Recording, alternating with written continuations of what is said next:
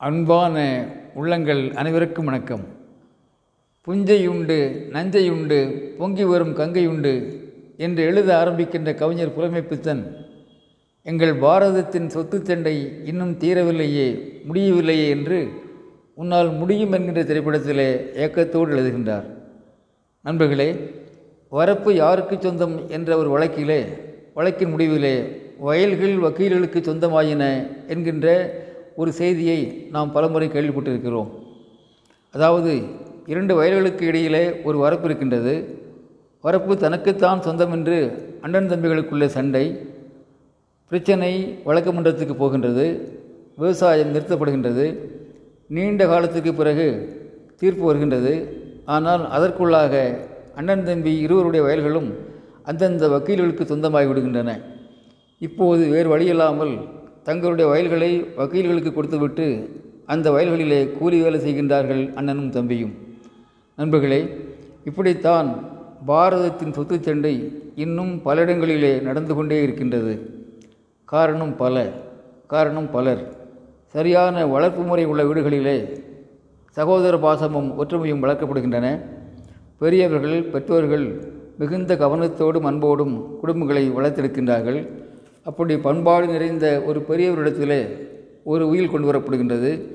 பெரியவர் படிப்பறிவே இல்லாதவர் வெயிலுக்கோ மழைக்கோ பள்ளிக்கூட பக்கம் ஒதுங்கி இருக்காதவர் ஆனாலும் அவரிடத்திலே உயில் கொண்டு வரப்படுகின்றது. படிக்கச் சொல்லி கேட்கிறார். உயிலில் இப்படித்தான் எழுதப்பட்டிருக்கின்றது.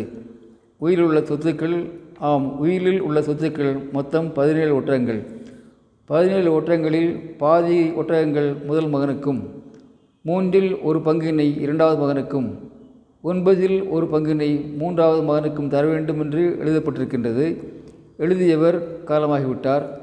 இப்போது பதினேழு ஒட்டகங்களை எப்படி பாதியாக பிரிப்பது என்பதிலே எல்லோருக்கும் குழப்பம். கணித அறிஞர்கள் பண்டிதர்கள் ஊர் பெரியவர்கள் எல்லாம் ஒன்று கூடி ஏதாவது ஒரு ஒட்டகத்தை கொன்றுவிட்டால் பங்கு பிரிப்பது எளிது என்று நினைக்கின்றார்கள். அந்த சமயத்திலே படிக்காத நம்முடைய பெரியவர் நான் பார்த்து கொள்கிறேன் நான் நியாயமாக ஒட்டகங்களை பிரித்து தருகின்றேன்.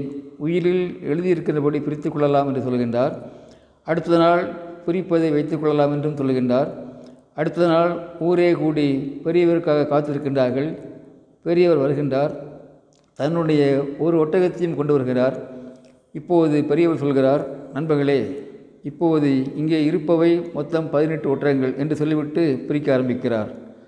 முதல் மகனுக்கு சரி பாதியாக ஒன்பது ஒட்டங்களையும் இரண்டாவது மகனுக்கு மூன்றில் ஒரு பங்காக ஆறு ஒட்டகங்களையும் மூன்றாவது மகனுக்கு ஒன்பதில் ஒரு பங்காக இரண்டு ஒட்டகங்களையும் பிரித்து கொடுக்கின்றார்.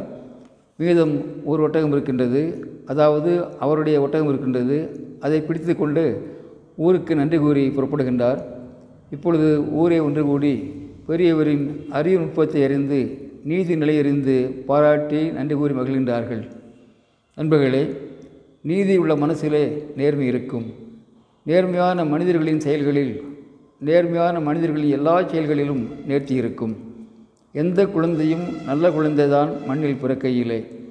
நேர்மையை நீதியை நேர்த்தியை தீர்மானிப்பது வளர்ப்பு முறைகள் மாத்திரமே. ஆகவே நம் குழந்தைகளை சரியாக முறையாக வளர்ப்போம். நம் குழந்தைகளுக்கு உண்மையை ஒற்றுமையை ஊட்டி ஊட்டி வளர்ப்போம். உயர்ந்த உலகத்தை உருவாக்கி மகிழ்வோம். அன்புடன் அரங்க கோபால் இயக்குனர் சிபிஐஏஎஸ் அகாடமி கோவை.